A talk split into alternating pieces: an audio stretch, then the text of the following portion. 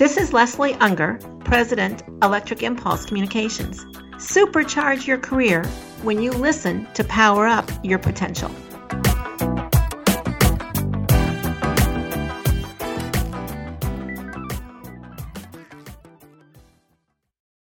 I'm always amazed that people don't think about a speech having a structure. If you think about it, everything in our life has a structure. There's a, a structure when you bake a cake, you know, called a recipe. There's a structure for how you drive down the road. There's a structure for how you get dressed. Yes, there is a structure for all effective communication. When Ronald Reagan, who was dubbed the great communicator, was asked what he attributed his success to, he attributed it to a lesson he learned in elementary school called the three T's.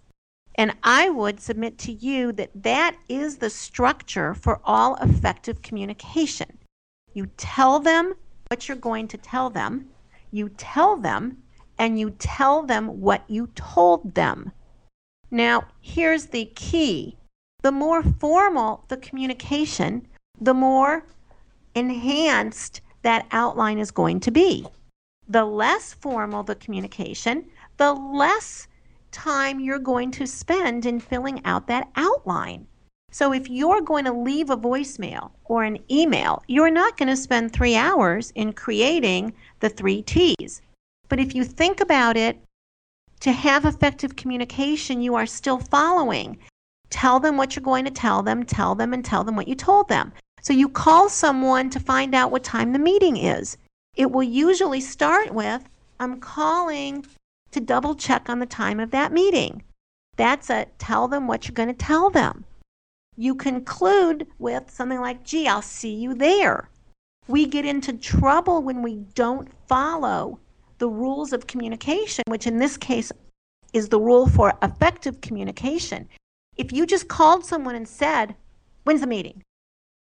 You'd end up getting in trouble. They'd say, well, What are you mad about? He's awfully abrupt. Think about email although people are a little better at using it than they used to be, if you just email someone and just say, time of meeting, you're not going to get great feedback.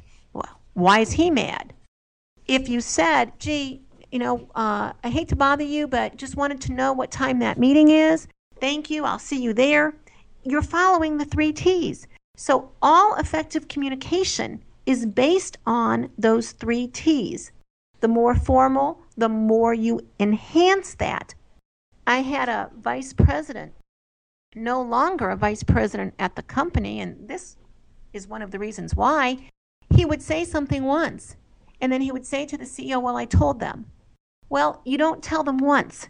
You tell them what you're going to tell them, you tell them, and you tell them what you told them. It's the same thing if you're talking to a child, a spouse, or a coworker.